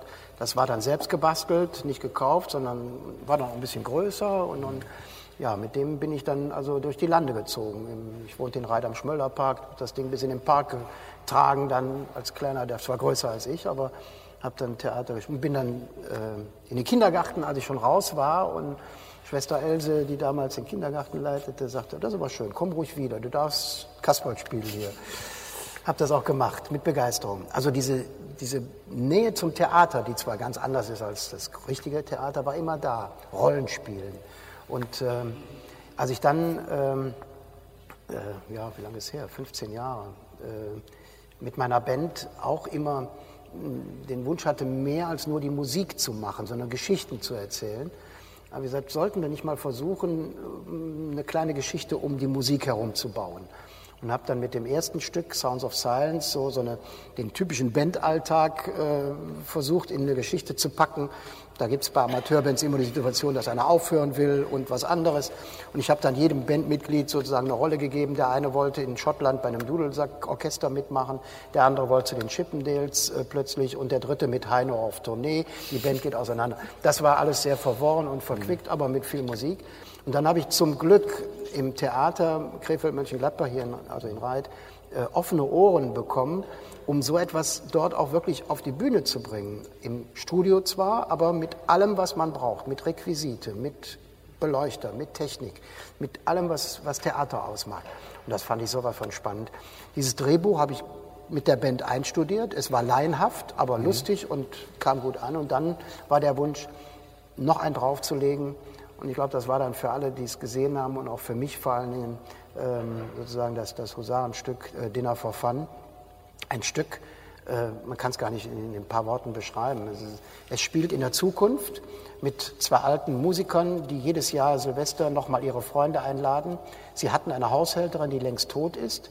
Und in ihrem Tagebuch stellen dann die Musiker, die eingeladen sind und auch die Gäste, die eingeladen sind, fest, dass sie alle mal mit dieser Haushälterin von der aber keiner wusste, dass es die Haushälterin ist, in den 60er Jahren ein Verhältnis hatten und da ist auch ein Kind daraus entstanden, das in Woodstock geboren worden ist, später dann ausgewandert ist und dann ging es nur noch um die Frage, dieser Sohn, der Enkel sozusagen von dem Sohn dieser Haushälterin, der einer von den Vieren den Vater spielt, jetzt wollten wir rauskriegen, wer der Vater ist. Und dann kam später Herr Jauch auf die Bühne in diesem Stück und hat dann also die Millionenfrage gestellt, A, B, C oder D. Und das Publikum hat am Schluss entschieden. Es war nur verrückt und mit allen Gesten, die auch aus Dinner for One bekannt ja, sind, mit der Miss Sophie, ja, mit den Sprüchen und viel Musik. Es war ein Klamauk. Wir wurden geschminkt auf, auf 90 Jahre alt. Total klasse vom Theater gemacht. Es ist nach wie vor, ja. selbst wenn man es sich heute anschaut, äh, nur, nur schön. Also, Theater hat er gemacht. Dann hat er sogar den ersten Preis äh, gemacht beim Poetry Slam. Ja, das war was Neues. Jetzt, das äh, Poetry, Neues. jetzt vielleicht ist der eine oder andere ja. nicht dabei. Was, was ist das? Äh, beim Poetry Slam ähm, gehen ähm, ja, Texter, Autoren hin und ähm, machen einen kurzen Vortrag, den sie entweder ablesen oder frei ähm, ähm, erzählen. Und er muss halt so zünden beim Publikum, dass die entweder einen Jubel ausbrechen oder ihn rausschmeißen. Also beides kann passieren. Die können auch sagen, schau auf, Schluss, feiern. So, und äh, daraus wird dann meist ein Wettbewerb gemacht, ein, ein Poetry Slam, wo dann das Publikum abstimmt, wer war denn jetzt hier der Beste. Und das ist insofern sehr spannend, weil keiner kennt das, was der andere macht. Es sind ganz unterschiedliche. Manchmal gibt es nur so Wortverdrehereien, dann gibt es kleine Geschichten, es gibt äh, nachdenkliche äh, Berichte und, und, und, Erzählungen. Aber es ist eben vollkommen offen. Also mhm. man kann machen, was man möchte. Kurzer Vortrag. Ja, und dann hat mich das gereizt, habe dann entsprechende Texte gemacht und bin dann beim Theater, die das äh, veranstaltet haben, in Krefeld gewesen. Habe da meinen Spruch gemacht und am Schluss hat das Publikum gemeint, äh, war aber gut. Ja, siehst du, erster Platz. Also, so macht man das. Ja, wir müssen darauf zu sprechen kommen. Ich habe eben noch hier unter den Prominenten einen Namen gesehen, Götz Alsmann. Äh, auch Götz, Kollege? Äh, ja, auch Kollege. Götz Alsmann, ähm, ähm, ich meine, der hängt ja auch ein bisschen so mit deiner Sommermusik zusammen, mit der Wintermusik hängt er zusammen. Ich will jetzt auf ja. dieses Thema äh. Veranstaltungen kommen, ah, was, ja. was, ja natürlich hier unsere Zuhörer und Zuhörerinnen äh, äh, bestimmt interessiert. Sag mal, wie bist du eigentlich auf diese Idee gekommen, im Schloss Reit, ja, ein hm. Festival zu machen? Wie, wie waren die Anfänge? Das ist jetzt elf Jahre her? 13 Jahre. 13 Jahre. 13 ja. Jahre her. Ähm, muss ich auch eigentlich nicht mit, mit diesem Festival beginnen, weil das war gar nicht die Idee. Äh, es gab eine Ausstellung im Reiterschloss, die, äh, eine Wanderausstellung mit dem damaligen äh, Museumsleiter Dr. Stratmann, der noch damals das Museum leitete, über Beatles. Ich habe mich gewundert, im Reiterschloss eine Beatles-Ausstellung, Nano. War dann auch ganz interessiert, was ist denn das, weil mich das Thema natürlich ähm, interessiert und habe dann Dr. Stratmann, den ich bis dato nicht kannte, angerufen und habe gesagt, eine Beatles-Ausstellung im Schloss, tolle Sache. Da ist doch bestimmt auch Musik. Da sagte nein, nein, wir haben nur eine Ausstellung. Ich sage, Beatles-Ausstellung ohne Musik, ich sage, das ist ja wie, wie Baden ohne Wasser. Das geht nicht. Ja. Ähm, also was machen wir? Und ja, sagt er, wir können das auch nicht machen. Wir können ja keine Bands engagieren oder sowas. Ja, ich sage, ich habe da so eine Band, äh, die spielen auch ganz, ganz manierlich Beatles an. Was halten Sie denn davon, wenn wir irgendwie zur Eröffnung der Ausstellung so mit den Gitarren ein paar Lieder spielen? Ja, wäre toll, wenn das gut ist. Und dann habe ich ihn kennengelernt persönlich. Er hatte dann auch das Gefühl, dass ich ihm das Schloss nicht abreiße, wenn wir da auftauchen. Und ähm, dann haben wir bei der Eröffnung, der offiziellen Eröffnung, drei, vier Beatles-Lieder gespielt und es war sehr schön. Und er sagte dann, das war schön, toll. Und dann standen wir auf der Turnierwiese dann. Ich sage, eigentlich müsste man jetzt, wenn die Ausstellung zu Ende ist, hier ein kleines Beatles-Konzert machen. Ja, ich kann Ihnen da gerne die Möglichkeiten geben, aber wir halten uns da als Schloss natürlich raus, weil das finanzielle Risiko und alles. Er sagt, dann planen wir mal. Und dann haben wir dann, 2006 war das, äh, ein Konzert mit unserer Band im Schloss gegeben. Vollkommen unwissend, was daraus werden könnte. Und dieses Konzert war Fun. ausverkauft. War das schon Fun? Das war Fun. Ja. Ein Konzert mhm. im Reiter Schloss, Beat am Schloss hieß das. Und es war schön. Es war tolle Stimmung. Zum Glück war es auch gutes Wetter. Und ähm, dann standen wir nach dem Konzert, Gott, Stratmann und ich, da neben der Bühne. Er fand das toll, war auch alles sehr, sehr gut verlaufen. Also das Schloss stand noch und, und alles war gut. äh, und er sagte, das war eine tolle Sache. Ähm, müssten wir eigentlich nochmal wiederholen. Ja, ich sage, aber ich glaube nicht, dass das äh, Konzept, jedes Jahr jetzt so ein Konzert zu machen, nachhaltig ist. Das, das war jetzt toll, aber äh, wenn, dann müsste man was anderes äh, machen. Konzert hier ja. Und dann hatte ich ihm vorgeschlagen, was halten Sie denn davon, wenn man hier ein richtig schönes Klassikkonzert macht? Dieses Schloss kennt das aus den, an. vor allen Dingen in den späten 50er, 60er Jahren hat das Theater dort die Sommerspiele Schloss Reit gemacht, die ich selber nie besuchen durfte. Ich war noch zu jung. Meine Eltern sind dort sehr, sehr gerne hingegangen, haben immer berichtet, wie toll das ist. Ich habe Bilder gesehen. Und ähm, Die Bühne war über diesen Wassergraben äh, gebaut. Ja. ja, ähm, ja, aber bei einer Nacht in Venedig wurde die umgesetzt, weil der Schwan ja dann auf dem Wasser mit dem Kahn kommen musste. Es war unglaublich. da war er noch nicht versumpft, der Wassergraben. Also es war toll und ähm, daran hatte ich mich erinnert und habe gesagt, also wenn das wieder machbar wäre, dass das Theater hier ein Konzert gibt, dann wäre ich persönlich sehr glücklich, weil ich an diese Tradition anknüpfen möchte. Ich glaube aber auch, dass es von der Bevölkerung angenommen würde, weil der Bedarf ist doch da. Es gab immer mal Versuche, aber sehr halbherzig. Dann habe ich mit ähm, Herrn Kützern gesprochen, ähm, äh, mit, mit Graham Jackson gesprochen, der damalige Generalmusikdirektor, und habe ihn gefragt, ob er sich das vorstellen könnte, dort ein Konzert zu geben. Er war begeistert. Er sagt, aber es muss professionell sein. Wir können nicht mit dem Orchester dorthin kommen und das Ganze ist irgendwo so halbherzig und, und, und funktioniert nicht. Und dann hat er gesagt, was brauchen wir denn? Ja, wir haben eine vernünftige Bühne, Licht, äh, es muss auch übertragen werden, tonmäßig und, und, und. So, dann haben wir mal gerechnet, haben festgestellt, um das zu machen, müsste die Eintrittskarte 250 Euro kosten, nur um die Kosten zu decken. Dann haben wir gesagt, das können wir nicht machen. Aber die Idee Dann war noch da. das Risiko mit dem Wetter. Und das Risiko und alles. Dann habe ich gesagt, ich bleibe an der Idee dran. Was wäre denn, wenn wir jetzt nicht nur das Klassik Open Air machen, sondern auch noch ein Konzert mit einer Band davor? Also zwei Tage. Dann können wir die Bühne ja zwei Tage nutzen. Haben wir wieder gerechnet. Die Karten waren immer noch zu teuer, weil die kosten einfach ins Schloss eine Bühne reinzutragen. Das ist eine Arbeit, die keiner freiwillig macht. Den muss man wirklich mit Geld überreden. Also das, das ist mit den kleinen Gängen und alles. Dann haben wir festgestellt, also mindestens vier Konzerte, um halbwegs, halbwegs sicher zu sein, dass es klappen könnte. Und dann habe ich gesagt, ich probiere das. Er hat gesagt, ich mache mit. Und dann haben wir die erste Veranstaltung, dann habe ich nach einem Namen gesucht. Ich möchte eine Konzertreihe damit auch verbinden und habe den Namen Sommermusik erfunden, Schloss Reit. Dann haben wir im ersten Jahr das Ganze probiert, 2007, und haben festgestellt, die, ja, das Interesse ist da, es lässt sich hier umsetzen, aber wir mussten noch viel lernen, viel, viel, viel lernen, weil es ist einfach in einem Schloss als Konzertarena nicht so einfach, das alles auf die Beine zu stellen. Wir hatten dann Stühle bekommen von der Stadt, die aber für draußen gar nicht geeignet waren, die waren aus der Jahnhalle. Dann hat es einen Regenguss gegeben, dann waren da ein paar hundert Stühle aufgequollen. Äh, Und, und, und. Eine, ein, dann stand auf einmal der ganze Platz unter Wasser und die Leute konnten dann, Orchester hat, glaube ich, gespielt, alle meine Entchen oder sowas. Also es war ganz, ganz schlimm. Aber wir haben gelernt und haben von Jahr zu Jahr uns da weiterentwickelt. Ihr habt euch ja wirklich gesteigert, wirklich von Jahr zu Jahr. Das Ja. Programm ist auch äh, äh, noch größer geworden. Es ist auch feinteiliger geworden. Es gab äh, auch im hinteren Hof äh, so kleinere äh, Im Arkadenhof, Konzerte. kleinere, ja. Äh, der Vater von äh, Amy Winehouse, Winehouse. war zum Beispiel da, da kann ich mich sehr gut dran erinnern. Joschen Stefan Ähm, viele andere. also da sind auch Leute mittlerweile da oder jetzt letzten Sommer Anastasia, also große Namen. Wie kommst du an diese Leute dran? Rufst du die an oder sagst du oder sagst du, äh, hallo Agent, ich brauche das mal, ja, aber bitte äh, werd nicht zu teuer, weil ich muss das ja hier alles hier irgendwie. Also spätestens an dem Punkt äh, ist das Gespräch entweder beendet oder er sagt, also mit so einem Verrückten zu arbeiten macht richtig Spaß. Äh, weil äh, klar, das, was wir dort von der Größenordnung bieten können, reicht nicht normalerweise nicht aus, um, um so ein Konzert zu machen. Man muss wirklich Zuspruch bekommen von, von den Künstlern selber. Aber äh, auch das ist nach 12, 13 Jahren langsam so weit, dass wir, wenn wir irgendwo anrufen, entweder kennt man sich wirklich schon oder man hat von uns gehört. Und das ist der Einstieg.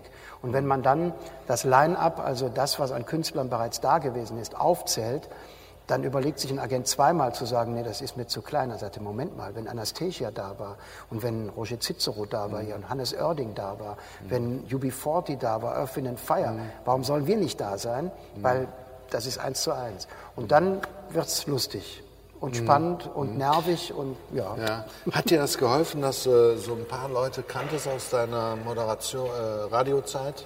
Also das Geschäft ist sehr kurzlebig. Also man kann sich nicht darauf verlassen, dass man den Kontakt, der vor zehn Jahren da war, einfach anruft und sagt, wir machen mal. Mhm.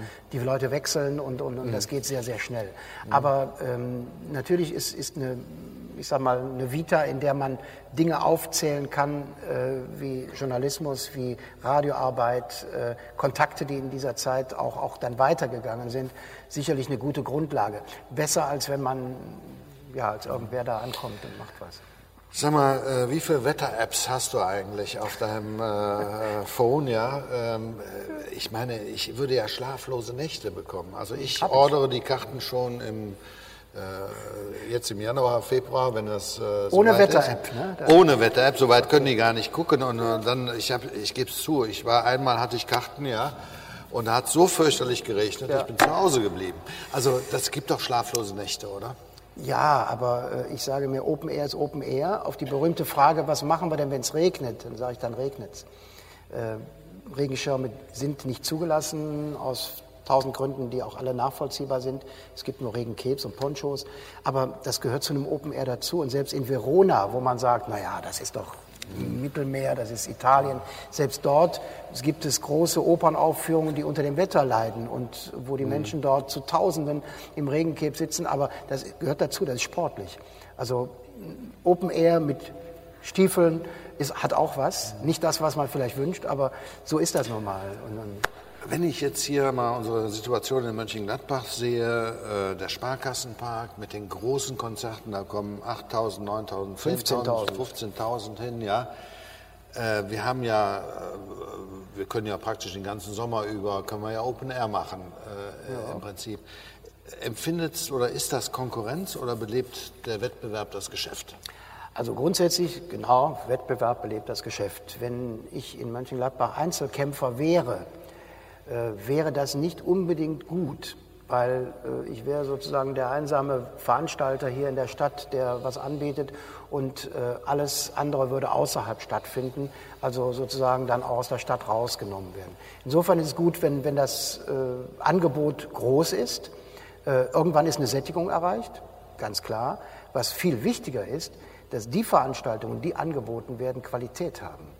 Denn wenn jemand zu einem Open Air geht und zahlt 50 Euro, 80 Euro, vielleicht noch mehr und geht mit dem Gefühl nach Hause, also das hätte ich mir besser erspart, das Geld hätte ich anders angelegt oder wäre gar nicht hingegangen, dann färbt das ab auf Konzerte, die man anbietet. Und wer dann überlegt, soll ich zu einem Konzert gehen, hat dann vielleicht gehört, also ich habe mal gehört, da war ein Konzert, das war nicht so gut, wer weiß. Und dann leidet die Branche darunter. Also ich erhebe den Anspruch, dass jemand, der Konzerte veranstaltet, auch wieder aus der Rundfunkarbeit, wenn mir jemand zuhört oder wenn jemand eine Karte für ein Konzert kommt, dann hat er das Recht darauf, dass ich mich professionell mit ihm beschäftige, mit dem Kunden. Und dass ich ihm eine Leistung abliefere, für die zwar der Künstler verantwortlich ist, aber ich suche ihn ja aus. Ja. Aber das Ganze drumherum muss professionell sein. Ich, muss, ich bin sehr oft im Konflikt, dass es heißt, also eigentlich müsste die Tonanlage eine Nummer kleiner sein, weil das geht auch und dann kommen die Kosten auch klar. Und dann sage ich, nein, die Tonanlage bleibt, wie sie ist und das Licht bleibt, wie es ist und diese Dinge. Weil ich einfach den Anspruch habe, ich möchte State of Art, das Beste, was machbar ist, machbar im Sinne von, wenn es irgendwie bezahlbar ist, steht das am Schluss. Bist du Perfektionist? Ja, leider. Furchtbar. Meine ganze Familie leidet da seit vielen Jahren drunter. Okay, Familie kommen wir gleich. Ich okay. muss noch einen kleinen Schlenker machen jetzt zur Wintermusik. Mhm. Ja, das ist ja etwas später gekommen. Da hast du ja. gesagt, so Sommer haben wir jetzt, äh, brauchen wir noch was im äh, Winter, aber Langeweile die, war da. Die ja, ja. Wintermusik hängt auch sehr stark zusammen eben mit der äh, Kooperation äh, zwischen deiner eigenen Band, äh, wo übrigens mhm. dein Sohn am Schlagzeug sitzt, ja, das nur mal äh, zur Information ähm, die Sängerin. Ähm, Nadine Stapper Nadine ist Stapper. unsere Sängerin, die seit mit ihrem Chor dabei ist. Die ja, hat den Chor stimmlich. Genau. Also das ist inzwischen auch schon so eine Art ja, Bandfamilie geworden. Und das ist auch ne? fast Kult, will ich sagen. Und dann auch noch mit dem äh, Jugendsymphonieorchester ja, äh, der äh, Musikschule. Ja. Äh, wie ist es dazu gekommen, zu dieser Geschichte? Also wir haben ja, wenn ich an die Anfänge der Sommermusik zurückgehe, mit der Band dann einen Abend gestaltet von diesen acht Konzerten. Aber der Wunsch war da, wir haben eine tolle große Bühne. Ähm, diese wunderbaren Lieder der 60er Jahre, die ich eben nicht nur immer wieder mit Nostalgie und schön war die Zeit und, und, und nein, ich möchte Menschen erreichen, die mit dieser Musik einfach konfrontiert werden, nicht mit der Erinnerung nur. Und ähm, um das wirklich auch wieder zu perfektionieren, wenn man die Lieder im Ohr hat, dann hört man nicht nur Gitarren, dann hört man Geigen, Trompeten, Oboen, Fagott, Harfen, äh, alles, was das Spektrum bietet. Also muss man ein Orchester haben. Das alles aus einem Keyboard zu holen, nee, ist zu, zu wenig. Und dann habe ich mit ähm, der Musikschule gesprochen, mit Christian Maleskow. Das erste Gespräch war also mit Recht aus seiner Sicht, denn er hat eine große Verantwortung. Er hat da 14-, 15-jährige Musikschüler, die sich möglicherweise auf eine musikalische Karriere vorbereiten, die ein Studium machen wollen. Und dann kommt da jemand, der mit den Popsongs einstudieren will und das in einem sehr straffen Programm, was die Musikschule halt hat. Das erste Gespräch war aus diesem Hintergrund heraus sehr, sehr distanziert. Also, was hast du da vor? Äh, kann ich mich darauf einlassen? Und dann habe ich ähm, gesagt, wenn wir das überhaupt zustande bringen, brauchen wir einen Arrangeur, der sowohl die Interessen professionell eines Orchesters berücksichtigt, als auch ein Gefühl für diese Lieder hat. Also keinen klassischen Arrangeur, der jetzt Sinfonien mhm. schreiben mhm. und arrangieren kann, sondern der mit dieser Musik etwas anfangen kann, von der Altersstruktur und, und, und. Und haben dann äh, in Peter Liszewski einen gefunden, der genau diese Symbiose hat. Und als wir den gefunden haben, haben wir uns zu dritt zusammengesetzt und haben dann gesagt, so, dann machen wir mal ein, zwei Lieder, arrangieren die. Und das Ergebnis war einfach so, dass das Jugendsinfonieorchester so gefordert wurde, durch dieses wirklich so anspruchsvolle Arrangement, dass Maleskow fast schon sagte, wie sollen wir das schaffen? Aber er fühlte sich natürlich gefordert und er sagte, das packen wir.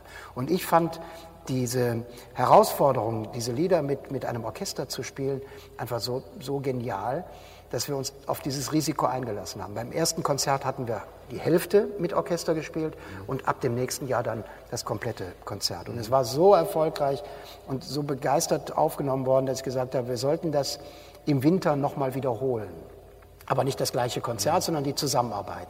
Und sind dann im Kunstwerk hingegangen, haben diese Night in White Satin uns ausgedacht, wo der klassische Anteil noch ein bisschen höher ist, wo die Party ein bisschen gedämpfter mhm. ist wie am Schloss mhm. und ähm, ja, das Orchester noch ein bisschen mehr Möglichkeit hat, einfach sich einzubringen. Mhm. Und das war in den ersten drei Jahren ein Tag, inzwischen sind es zwei Tage, fast ausverkauft immer, 2000 Menschen. Und ähm, ja, das ist ein, ein wunderschönes Kriegen wir da noch ein paar dazwischen? Ja, also das, das äh, ist, ich kann es Ihnen nur wärmstens empfehlen, wer es noch nicht gehört hat. Das ist wirklich eine sehr, sehr schöne Veranstaltung. Und es ist ja gewachsen in der Zeit. Also mit dem Chor, mit äh, Stimmlich, dann mit Rob Schur, den wir dazu nehmen, weitere Gastmusiker. Und inzwischen ist die Bandbreite weit über die Musik der 60er raus. Wir spielen Songs aus, von, von Celine Dion, von Whitney Houston, äh, Coldplay und, und, und. Und du bist einer der Sänger? Ja. ja äh, wie hast du das gelernt, das Singen? ja. Hast du Karaoke gemacht oder so? Nein, ich habe hab mich zu Hause in den 60er Jahren ja auch äh, zusammen mit, mit äh, Freunden hingesetzt und das was gemacht, was alle gemacht haben, nämlich die Musik, die im Radio lief, nachproduziert, einfach nachgespielt, gecovert. So, ähm, und für mich war das ein, ein, ja, eine, eine Möglichkeit, äh, auch, auch mich, mich abzugrenzen und, und, und Ausdruck zu geben und, und Stimmung rauszulassen, die damals natürlich in den 60er Jahren eine ganz andere Aufbruchstimmung war, als man das heute mit Musik schaffen kann. Und das hat sich fortgesetzt. Ich habe das nie sein gelassen. Und für mich ist gerade heute, und da kann man durchaus auch mal eine, Seiten, ähm, eine Seitenbemerkung lassen, gerade in der jetzigen Zeit, in der Populisten und Menschen, die meinen, sie könnten der Menschheit äh, ihren Willen und ihre Gedanken aufzwingen, noch wichtiger geworden, eins zu eins mit Menschen zu reden, ehrlich zu reden, ohne Anspruch auf Recht und, und, und äh, diese Dinge.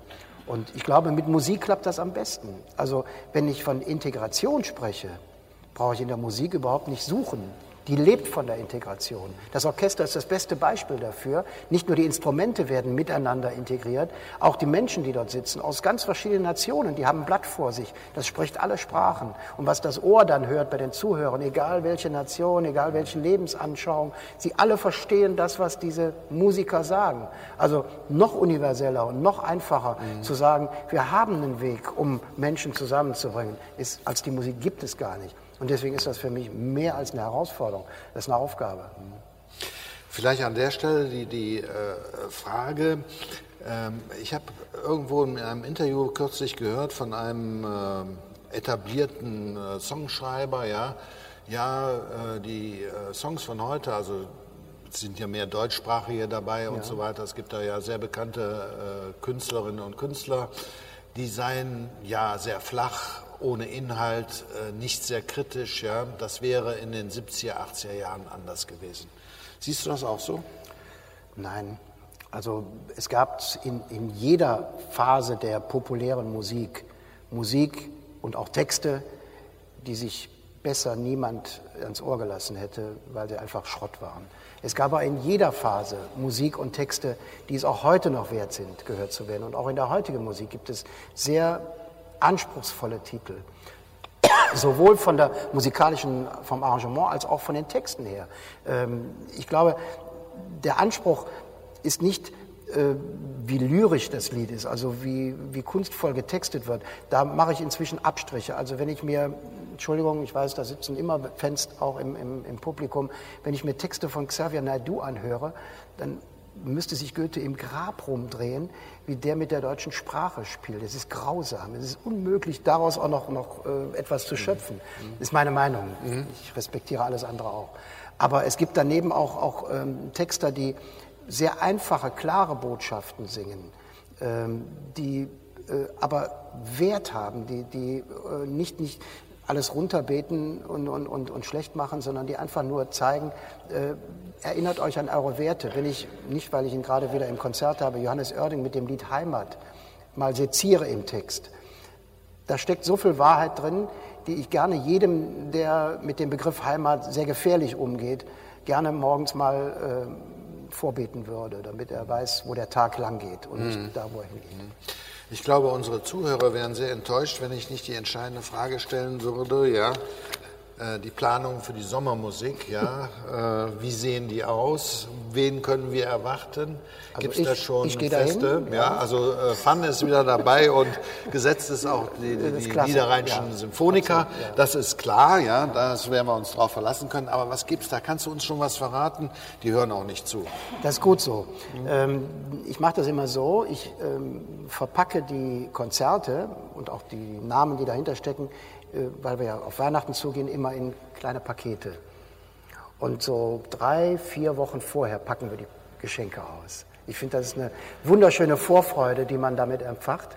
Und ähm, ja, Weihnachten ist eben das ist im Dezember. Bald. Ja, ja, ja, natürlich. Ja, ja, also, also, also, wenn man jetzt ganz genau sieht, sind es ja nur noch ein paar Wochen. Ja. Also, also kannst du wenigstens mal so ein Päckchen, was du schon gepackt hast? Ja, also die niederrheinischen Symphoniker kommen. Äh, es kommen, äh, das ist sogar schon äh, längst äh, auch, auch öffentlich, ähm, die Nachfolgeband der Wise Guys. Äh, alte Bekannte heißen die lustigerweise mit den ehemaligen Mitgliedern, die äh, das Abschlusskonzert machen im kommenden Sommer. Und es gibt einen sehr lustigen, aber auch musikalisch äh, hochinteressanten Abend mit einer Band, die mehr ist als Band, die auch Schauspieler macht. Äh, jeder kennt das Affentheater von Herbert Knebel. Die werden im Sommer erstmalig auch live Open Air spielen im Reiterschloss. Auch das ist schon. Siehst du, das ist doch schon Und dann mal was. kommt noch, wie gesagt, die Geschenke, die ja, kommen später. Die kommen später, also damit man rechtzeitig zu Weihnachten die Karten ja. unter den ja. Baum legen kann. Das ist, ist vollkommen klar. Dieser Mann äh, ich gebe Ihnen gleich die Gelegenheit, auch mal die eine oder andere Frage äh, zu, äh, zu, stellen. Äh, dieser Mann ist so beschäftigt äh, gewesen und, und, ist es immer noch. Äh, der Tag bei ihm hat nicht 24 Stunden, sondern 28 oder so. Dieser Mann hat auch noch Familie. Ich frage mich, wo er die Zeit hergenommen hat. Ja, erzähl doch mal bitte. Du stammst aus Reit, ja. Mhm. Geschwister, fünf ja, Geschwister. Drei, drei Geschwister, also drei, zu viert waren wir. Waren zu Sind viert. wir. Ähm, ja, du bist ein Familienmensch, ne? Ähm, Ohne Familie geht's nicht, oder? Nein, und äh, ich möchte da, wenn über dieses Thema gesprochen wird, eigentlich bei meinen Eltern beginnen. Ähm, natürlich ist die Zeit der 50er Jahre mit den doch sehr engstirnigen und, und prüden äh, Attitüden eine ganz andere Zeit. Aber äh, wenn ich an meine Eltern zurückdenke, äh, haben sie mir für alles, was ich in meinem Leben gemacht habe, so viel an Richtschnüren und Werten mitgegeben, dass ich das für die Zeit, aus der diese Werte sozusagen in mich hineingetragen wurden, äh, eigentlich unglaublich finde. Man hätte alles andere in dieser Zeit erwartet, als solche Werte zu vermitteln. Äh, meine Eltern hatten äh, zum Beispiel, zwei, drei Beispiele, ähm, in unserem Haus ähm, ein, ein möbliertes Zimmer. Das war damals sehr, sehr häufig so, dass ein Zimmer, was nicht mhm. gebraucht wurde, vermietet wurde. Dieses Zimmer haben meine Eltern vermietet an ähm, Menschen aus Persien, ähm, an Spanier, an Türken, die halt in der Stadt arbeiteten, lebten. Und äh, sie wurden nicht nur vermietet, sie waren Familienmitglieder. Sie haben mit uns äh, gegessen, sie waren mhm. bei uns im Haus, Haus willkommen. Wir haben mit ihnen geweint, gelitten, gefeiert. Wunderbar. Ähm, neben unserem Haus wohnte eine Familie aus Indien, die ähm, über die äh, englischen Militärs hier stationiert war, mit ihren Kindern. Ähm, diese Freundschaft äh, sowohl der Eltern zu diesen Eltern als auch der Kinder zu diesen Kindern hat über viele Jahre, bis meine Eltern längst in den, in den 80er waren, angehalten mit Briefen. Sie sind dann nach Kanada ausgewandert später. Ähm, auch da, ich will damit klar machen, diese Ressentiments, die heute ja überall immer wieder, die gab es nicht und die haben meine Eltern vorgelebt. Und ähm, das war eine wichtige Mitteilung an, an meine Vorstellung, wie gehe ich mit Menschen um. Zum anderen, versuche nie mehr zu sein, als du bist. Diesen warnenden Satz meiner Mutter äh, habe ich nie vergessen. Immer mit dem Gedanken, äh, du musst dich nicht klein machen, aber lass die Menschen da, wo sie sind und, und dränge nicht und, und gib ihnen Raum. Und das ist auch in der Moderation immer wieder bei mir im Kopf gewesen. Es, es nützt nichts, jemandem auf die Pelle zu rücken und ihm das Gefühl zu geben, dass er eigentlich abweisend wird, mhm. sondern ich muss ihn gewinnen, ich muss ihn öffnen und, und diese, ja, diese Gedanken kommen von meinen Eltern. Ähm, aus dieser Zeit habe ich alles das, was ich heute sozusagen für mich an Werten für meine Kinder auch weitergegeben habe, gelernt für mich. Und, und das sind glaube ich, die, die, ja, die Grundlage, um mit sich selber im Reinen zu sein. Das brauchst du. Wenn du das nicht, nicht hast, dann, dann suchst du dir irgendwann Werte und je nachdem, wo du sie suchst oder wo du sie findest, ja. bist du dann so gepolt und hast auch ja. den Eindruck, das ist für mich in Ordnung. Und äh, ich kann mir durchaus vorstellen, dass, dass junge Menschen, die heute nicht mit diesen Werten aufwachsen, weil die Eltern es zum Teil selber nicht mehr äh, weitergeben können, weil sie es nicht erfahren haben oder weil sie auch schon fehlgeleitet sind. Ich mache den jungen Leuten gar keinen Vorwurf. Aber wenn sie dann an Menschen geraten, die das ködern, die das aufnehmen, dann ist der Junge ganz schnell irgendwo in einem Camp mhm. und lernt mhm. plötzlich Zuneigung und Hilfe und, und, und Liebe im vermeintlichen Sinne und ist bereit dafür alles zu geben, auch das Leben. Also warum immer die Schuld bei denen suchen, die sozusagen am Ende dieser Kette stehen? Wir sind die Auslöser, wir müssen daran gehen. Ja, ernste Worte zum Schluss, aber. Äh ich kann es auch lustiger machen, kein Problem. Nee, macht ja nichts. Vielleicht haben Sie noch die eine oder andere Frage, was Ihnen so unbedingt drauf äh, brennt. Könnten wir noch mal das Mikrofon bekommen? Jetzt muss ich aufpassen, dass ich äh, jetzt hier nicht vor dem. Äh, dann will ich das Mikrofon nehmen. Aber es kann herumreichen. Ja. Wer möchte gerne? Ach, du Christi Motten, jetzt, der Herr hat sich zuerst gemeldet, ja? Dankeschön. Ja, der Nebenmann Holger und ich, wir sind schon lange Fans Hardcore von Fun. Und ich fand es toll, Günther. Ein bisschen näher ran, ich kann äh, Ich fand es ja. toll, Günther, dich als Menschen so mit so vielen Facetten jetzt kennengelernt zu haben. Wir waren also immer in der Fledermaus und haben ja da tolle Abende erlebt. The Searchers, Dave D. das vergisst man nie. Jerry Marston, da, weiß, da hatte ich einen Fuß gebrochen. Der hat mir dann noch äh, auf, auf meinen Gibson ein Autogramm geschrieben. Äh, aber ich habe eine ernsthafte Frage, auch weil es ja ein überwiegend ernsthafter Abend war. Gab es zweigeteilt? Gab es damals schon Fake News? Und wie kann man damit heute umgehen? Frage, ist es im Radio weniger gefährlich, Fake News zu erliegen als im Fernsehen, weil ja Bilder leicht zu fälschen sind heute durch Computer. Wie sehen Sie das? Wie siehst du das? Ja, ähm, Fake News äh, gibt es heute mit Sicherheit mehr als früher, weil die Kommunikation einfach langsamer war und die Möglichkeiten, Fake News in die Welt zu setzen, äh, erfordert ja, dass sie schnell verbreitet werden. Also ein Schneeball, der ganz schnell rumgeht. Eine Fake News rauszubringen, indem ich sage, ich sage das jemandem und hoffe, dass das in einem Jahr die ganze Welt weiß, ist keine Fake News, weil das, das bringt nichts. Also früher gab es diese Form von Fake News nicht. Vor allen Dingen nicht mit dem Anspruch, die Realität ins Gegenteil zu verkehren. Es gab Lügen, immer, klar. Aber die Wahrheit, die Realität sozusagen, ähm, alternative Fakten zu schaffen, die gab es in diesem, in diesem Ausmaß nicht und auch nicht mit diesem ja, wirklich politischen Hintergrund, der damit äh, einhergeht. Und auch noch die Frage vom Rundfunk und Fernsehen. Sicherlich ist die Kraft der Bilder äh, schneller für Fake News äh, möglich als, als das Wort im Radio.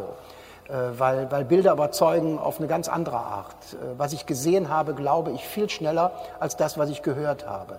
Und wenn äh, Reporter heute unterwegs sind und Bilder schicken, bei seriösen Berichterstattern steht sofort im Bild auch klar, äh, entweder sind es Archivaufnahmen oder es sind Aufnahmen, die nicht geprüft werden konnten, weil sie von irgendwem überspielt wurden. Und wenn das nicht geschieht, dann sollte man sich die Bilder gar nicht anschauen und erst recht nicht weiter verbreiten, weil das ist der Anfang der Fake News, dass man Bilder von, von Dingen, die sich zugetragen haben, irgendwo äh, verbreitet, ohne überhaupt nachzuvollziehen, wo kommen die her, wer hat die gemacht und mit welchem Ziel sind sie verbreitet worden. Also Fake News ist ähm, für mich eine neue Seuche. Ja, wer möchte noch? Eben habe ich noch so viele Finger gesehen. Jetzt kommt der Herr Hübsch. Ja, vielen Dank. Ähm, einer Unterlassung möchte ich unseren Moderator zeigen.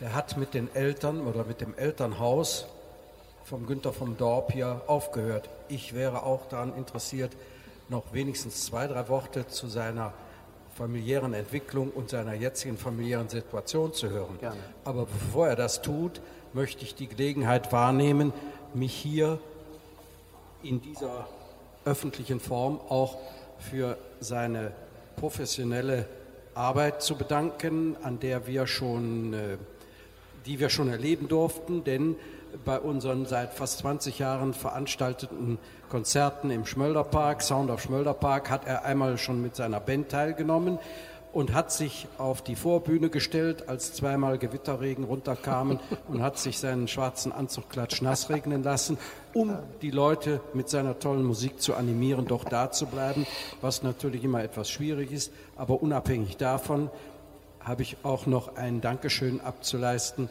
Als wir mit dem Sound of Schmölderpark begonnen haben im Jahr 2000, haben wir eine CD produziert, die die Geschichte des Schmölderparks darstellen sollte. Immer wieder von unterschiedlichen Musikstücken unterbrochen.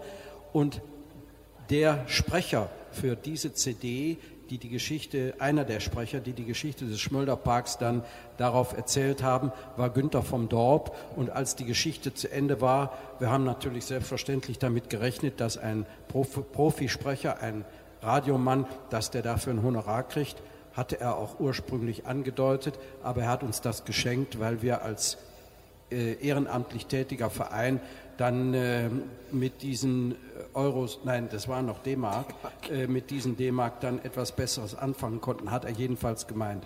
Ansonsten bedanke ich mich, dass wir so gut zusammenarbeiten und vielleicht ergibt sich mal wieder eine Gelegenheit. Danke. Ja. Jetzt zur Frage. Ja, ja. Ja, ähm, also ich wollte das gar nicht jetzt irgendwo abbrechen dabei, aber ähm, klar, diese ganzen Dinge, die ich aus meinem Elternhaus mitgenommen habe, habe ich in meine Familie auch hineingebracht. Das hat nicht immer funktioniert. Äh, das heißt, man kann nicht erwarten, dass die eigene äh, Vorstellungswelt dann auch sozusagen sofort wieder übernommen wird. Aber ich, ich glaube, dass das, äh, auch wenn es nicht immer in, in Worten ausgedrückt wird, vieles von, von dieser Haltung, bei den Kindern angekommen ist. Ähm, ich lebe ja seit 20 Jahren in einer Patchwork-Familie, das heißt zwei meiner Kinder und die beiden Kinder aus der ersten Ehe meiner Frau jetzt ähm, hatten den Wunsch geäußert, zusammen zu bleiben und äh, zusammen zu wachsen im Grunde genommen. Das war auch ein, ein Reifeprozess, der mit ähm, ja, äh, vielen äh, Dingen zusammenhing, die, die nicht unbedingt, sage ich mal, alle immer glatt liefen, die aber immer sehr, sehr offen äh, waren. Und ich glaube, jeder Einzelne, und das ist das Wichtige, wenn man Kinder erzieht, zumindest aus meiner Auffassung, Gerechtigkeit, ein wichtiges Thema ist im Moment eine Themenwoche beim WDR. Gerechtigkeit ähm, erreiche ich nicht, indem ich es allen Kindern gleich tue. Das ist das größte, der größte Fehler aus meiner Auffassung, ich, den ich machen kann. Der eine braucht eine Art von Zuwendung, die dem anderen gar nicht passt. Der eine braucht Aufmerksamkeit, wo der andere sagt, nee, möchte ich gar nicht. Und, und, und. Und alle diese unterschiedlichen Herangehensweisen an Menschen, die im Prozess des Erwachsenwerdens sind, die muss man auch wirklich leben und nicht einfach nur abliefern. Und ich glaube, ähm, dass, dass ähm, unsere vier Kinder da äh, hoffentlich ähm, genau immer den Anteil bekommen haben, der ihnen gerecht wurde, der aber manchmal ganz unterschiedlich ist und äh, für den Außenstehenden vielleicht sogar ungerecht erscheint. Aber das stellt sich dann später raus, wenn ich dann im Schaukelstuhl sitze. Ja, gerne. Bitte. Aber um vielleicht bei den Kindern, äh, ich muss ja, äh, sonst kriege ich gleich einen drüber, weil ich muss mich mal gerade setzen, sagt meine Frau, weil sonst das Hemd so spannt. Die guckt auch ganz hinten immer zu.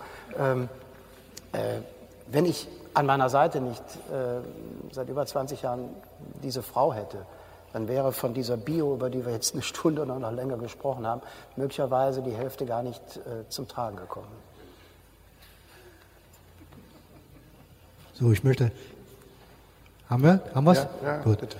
Ja, ich möchte etwas zum Schmunzeln sagen. Und zwar, ich erinnere mich an Sie, wie Sie sagten, äh, wir haben auch in unserem Haus in der damaligen Zeit, in den 60er Jahren, äh, Untermieter gehabt, die da mobiliert gewohnt haben.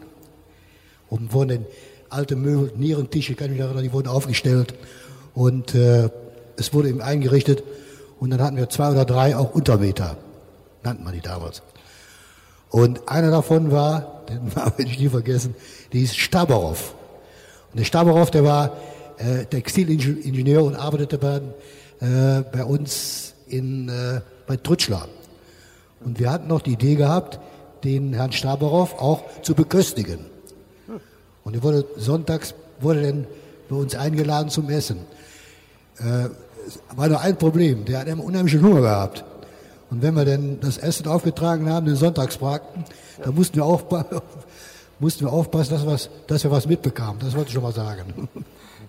Ja, also die, äh, diese Verbundenheit, äh, die eben nicht abgrenzte, sondern äh, ja, eine Gemeinschaft bildete, äh, die vermisse ich heute sehr.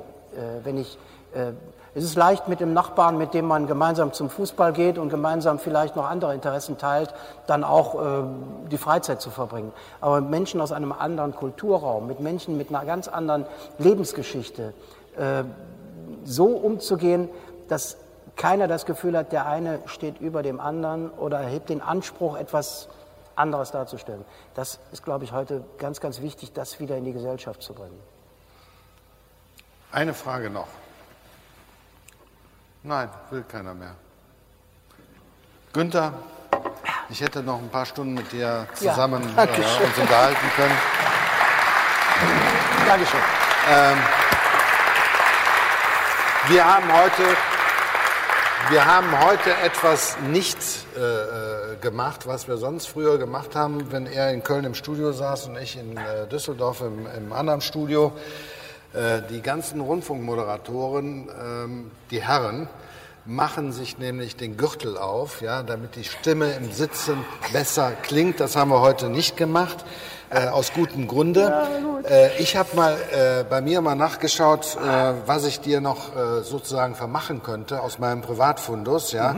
Und da ist mir eine Behalten, Sch behalten. alte Schallplatte in die Hände gefallen von 78, ja.